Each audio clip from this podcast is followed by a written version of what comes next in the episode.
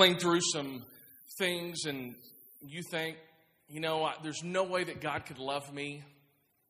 There's no way that God could ever even want to be around me. There's no way that God could use me. And you may be exactly where Sam is this morning. In fact, for some of you, you think that your stains, that the choices that you've made, that you are totally unacceptable to God forever. And we just heard Sam's story of how, about her stains, about the stains that people have done to her, and the, and the stains that she chose herself. And so many times, just like her, you and I think there is no way, there's no way that a God could ever want to be with me. There's no way that a God could ever accept me. There's no way that a God could ever want to love me. And there's no way that a God could ever want to use me ever again. For some of you, you know, you come back and, you know, this is like your one Sunday back, and I want to say you are more than welcome at this place. This is a safe place.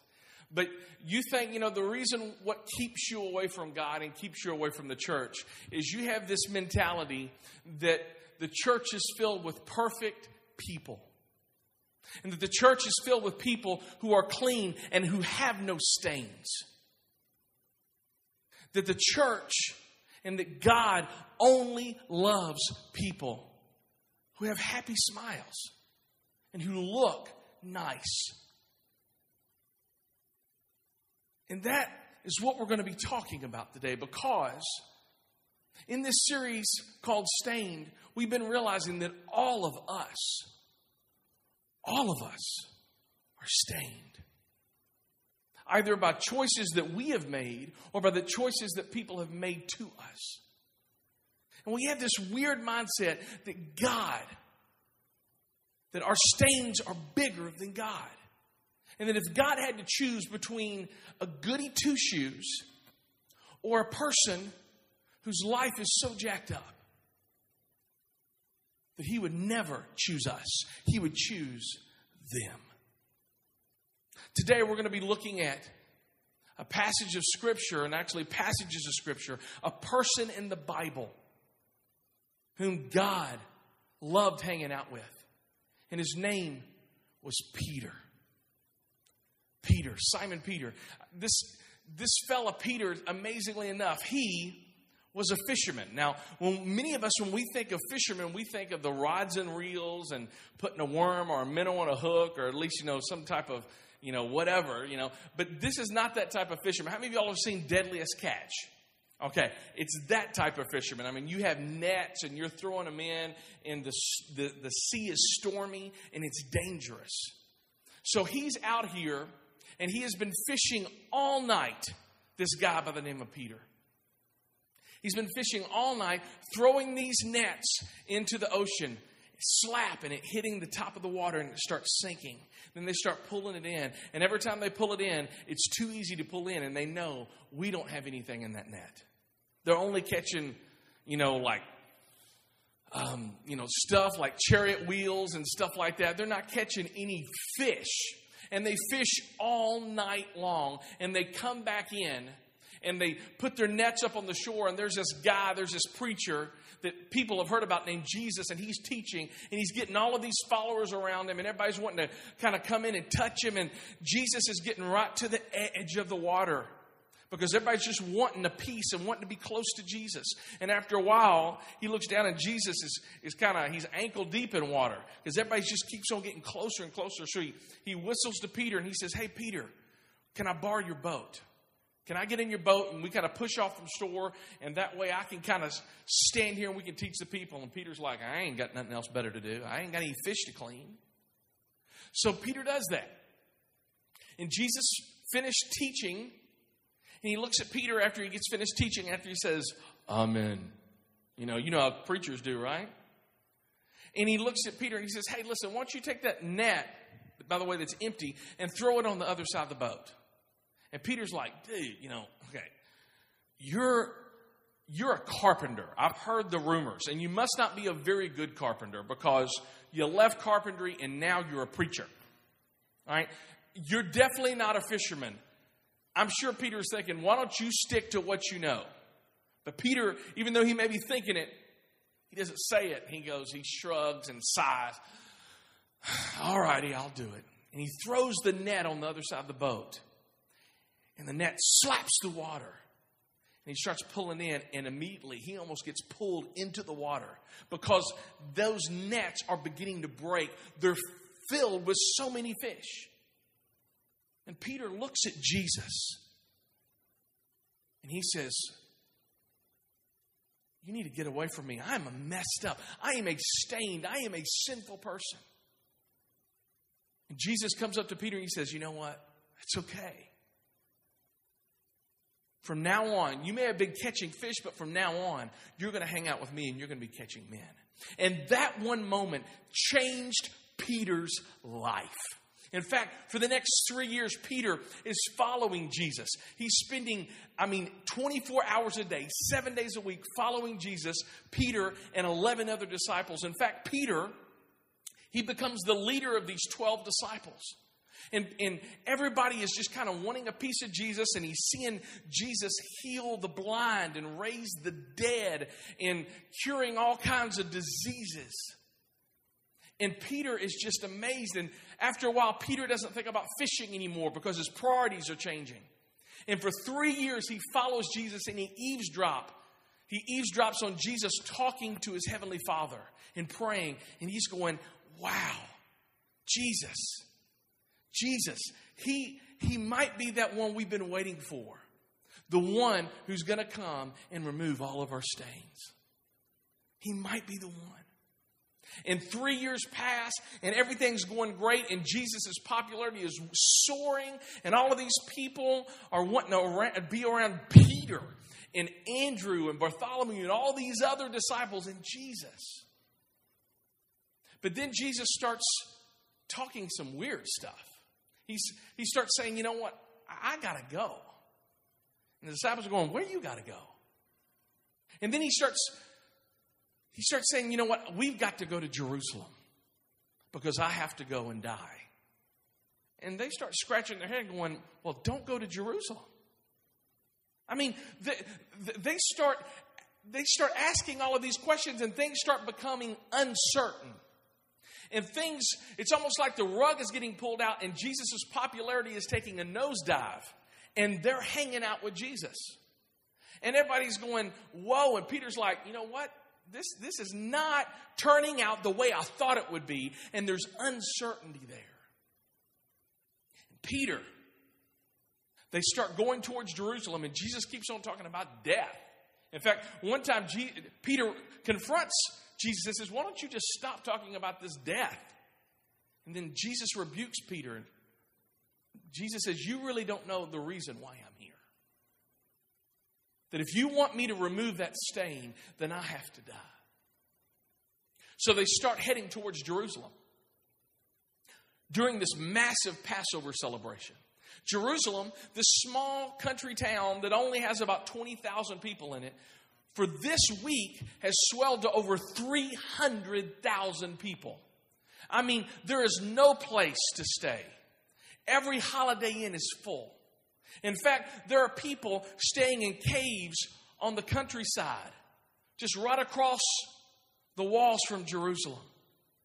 And they're staying there, and they're staying in gardens, and they're staying all of this. And that's exactly where Jesus and the disciples, they don't even enter Jerusalem during the day, they enter it during the night because people are wanting and talking about killing Jesus. And Judas, one of his disciples, is acting really strangely.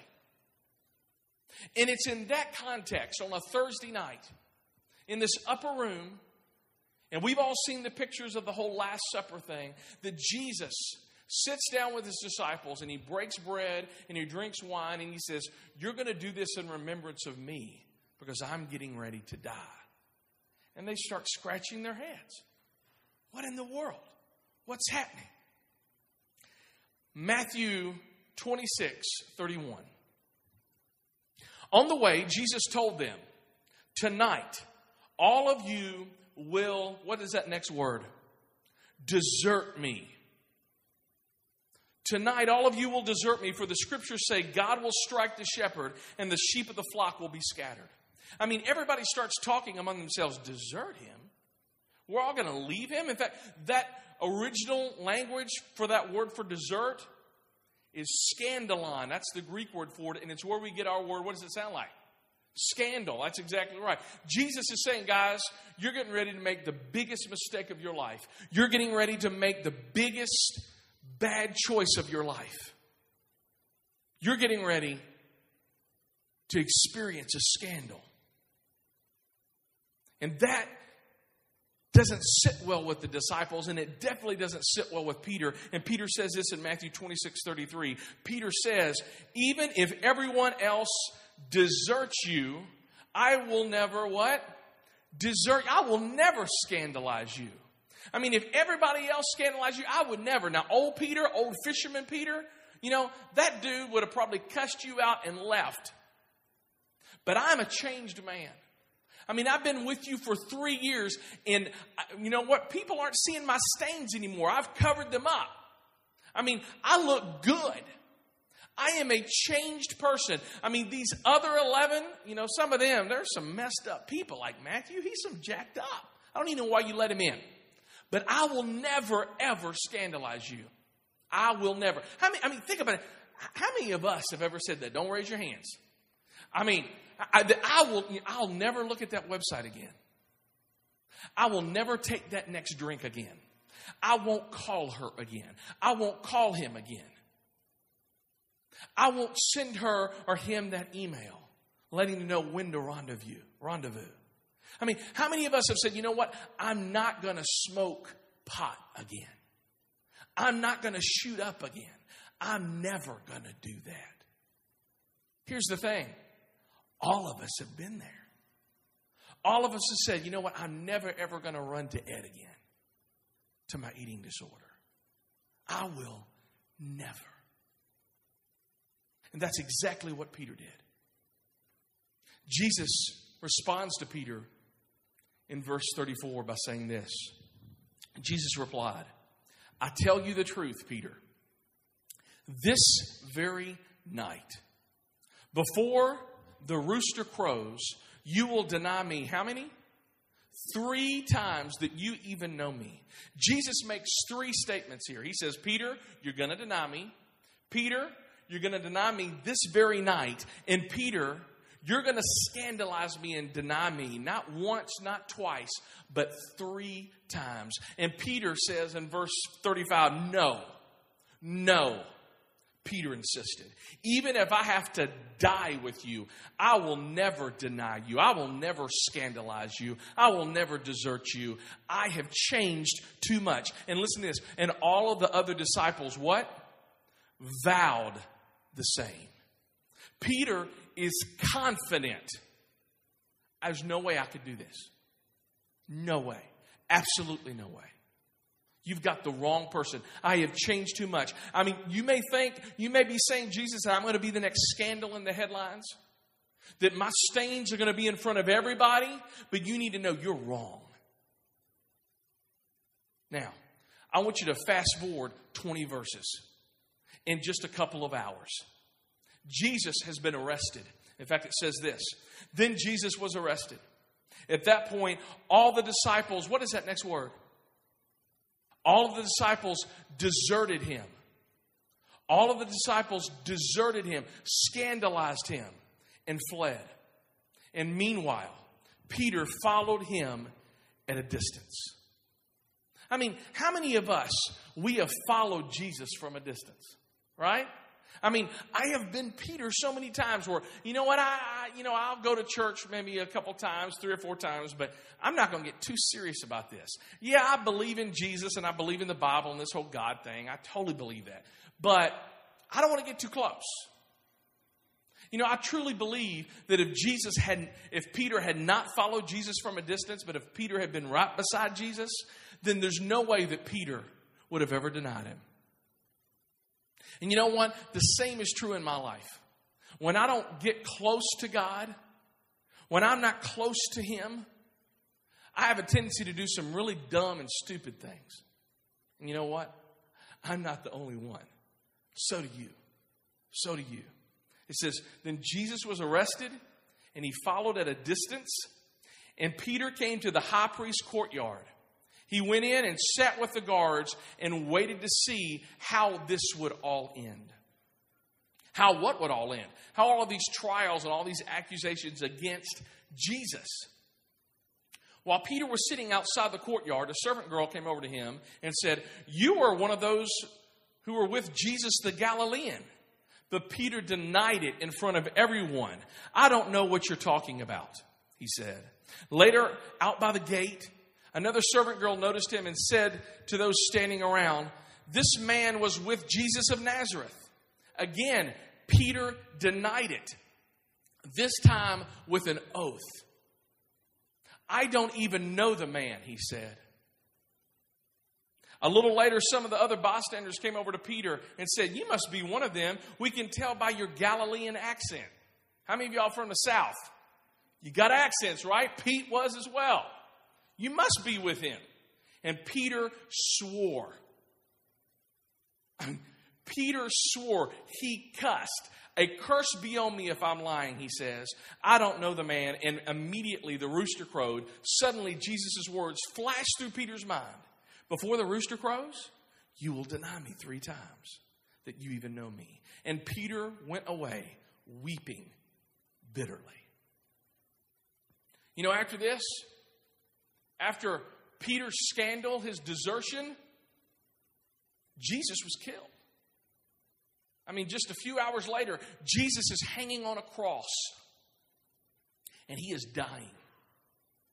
And Peter is nowhere to be found. In fact, the other disciples, nowhere to be found. They've all deserted him. And Jesus dies alone. Peter can never make it right again with Jesus because Jesus is dead. And he's thinking, I am a big, fat failure forever. My failures are final. I mean, think about this, y'all. What do you do when you just committed your biggest failure ever? And when those failures seem to define you, when those stains seem to mark you so much that everybody sees your failure, everybody sees your mess, what do you do when you can't cover up your stains? What do you do when everybody else sees everything that you've ever done and you're all messed up. What do you do? I can tell you what you do because it's exactly what Peter did. You go back to do what you were doing before. What did he used to do for a living? And you know exactly what he did? He went back to Galilee and he got his nets and he started fishing again. I mean, he went back home. He ran back home with his tail between his legs. And he gets to his hometown, and everybody's going, Hey, Peter, what are you doing back? I thought you had hitched your you know, hitched your dreams to that, that Galilean dude, that preacher. And he just shakes his head with tears filling his eyes because his failure is final.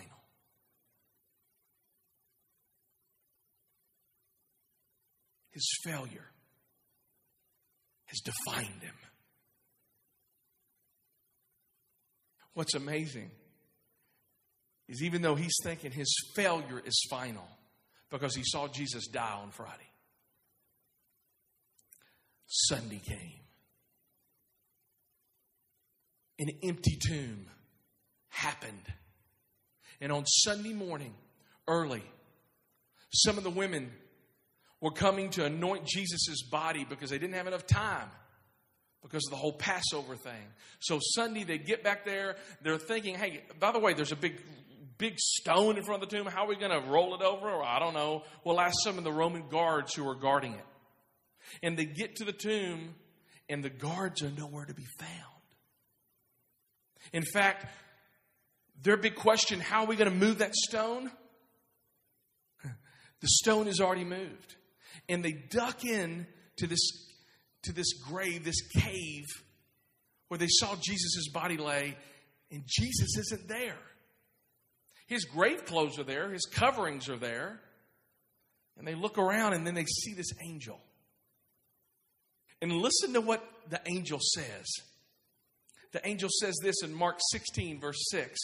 The angel said, Don't be alarmed. okay. You're looking for Jesus of Nazareth who was crucified. He isn't here. He is risen from the dead. Look, this is where they laid his body. Now go and tell his disciples, including who? Including Peter. Go and tell his disciples, including Peter, that Jesus is going ahead of you to Galilee. You will see him there just as he told you before he died. The angels are saying, Listen, ladies, don't stay here. Go out, run, tell all of his disciples. Oh, and by the way, tell Peter. Tell Peter. See, Peter, he thinks he's done. Peter thinks there's no way God could ever want to be around me. Peter is thinking there's no way God could ever use me. He thinks his life, his ministry, everything is over. Go tell Peter. Go tell Peter that Jesus is going to be coming to where he's at. He's going to be fishing. Jesus is coming. And that's exactly what they do. Fast forward, John 21, last verse. Last verses we're going to be looking at. John 21, it says this, verse 1 At dawn, Jesus was standing at the beach, and the disciples were out on the water. It says this. Later, Jesus appeared to the disciples beside the Sea of Galilee. This is how it happened. Several of the disciples were beside the Sea of Galilee, including Simon Peter, some other folks, this fellow by the name of John. He was one of the two brothers of sons of Zebedee. Simon Peter said, What? I'm going fishing. Hmm. I'm going to go fishing. What y'all want to do? I'm tired of sitting around. I'm, i want to go fishing. And all the other disciples said, You know what? We ain't got nothing else to do. Come on, grab your nets. And they all said, So they went out into the boat, but they what? They caught what? Nothing all night. Hmm. Now, where did Jesus and Peter meet? By the water. And how was the circumstances? Peter had not cut, caught anything all night. You remember that? At dawn, Jesus was standing on the beach, but the disciples couldn't see who he was. He called out, Fellas, you caught any fish yet? No, they replied, they said. And this unknown stranger, who they don't know who it is, says this Throw your net on the right hand side of the boat, then you'll get some. Hmm. So the disciples did and they couldn't haul in the net because there were so many fish in it. I mean, they throw out the nets, slap, it hits the water, and they start pulling in, and John, he gets pulled in the water. They're thinking, dude, this must be Moby Dick, right? And Peter, Peter, I mean, he's, I mean, he is, he's pulling in the ropes and he's excited. He's excited. And John is wiping the sweat and the water off his eyes. He climbs back in the boat and he whispers, It's Jesus. And Peter, he, he doesn't hear John. He just, he's so excited about the catch. But John, even though Peter misses the entire message of this, John doesn't. It's like deja vu. You remember that time when three years ago we had fished all night, we didn't catch anything, and some dude told you to throw something on the other side of the boat? Peter goes, Yeah. John repeats, It's Jesus. Peter's eyes get really big. In fact, it says this. I love this. Then the disciple that Jesus loved, his name was John, said to Peter, It's the Lord. When Simon Peter heard it was the Lord, he put on his tunic, for he had stripped from his work, and he jumped into the water. And he starts swimming to Jesus. In fact, if you keep on reading, it says they were about 100 yards out. I mean, this dude is swimming towards Jesus. Why? Because he's thinking, my failures, they're not final. My stains, my stain doesn't have to define me. He's thinking, and he dives into this sea of grace. And he comes out on the beach, and he's dripping wet, and Jesus is right there. Jesus takes him and grabs him in this big, great bear hug. And Peter's sobbing. Let me tell you what didn't happen. Jesus didn't give Peter a lecture. It's not what the Bible says. Jesus didn't tell Peter, hey, I told you so. That's not what the Bible says.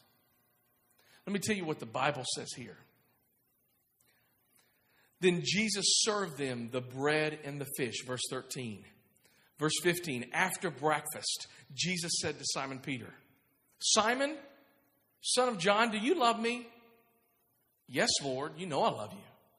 Jesus repeated the question Simon, son of John, do you love me? Yes, Lord, Peter said, You know I love you. And a third time, a third time, Jesus asked him, Simon, son of John, do you love me? How many times did Peter deny Jesus? How many times did Jesus ask Peter, Do you love me? It's almost like Jesus is telling Peter, Listen, that mess in your life, that, that hiccup that one night, does not make you who you are.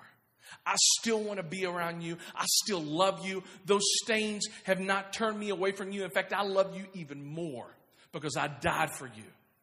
And let me tell you, some of you are here this morning and you need to hear this because you you used to be close to God years ago.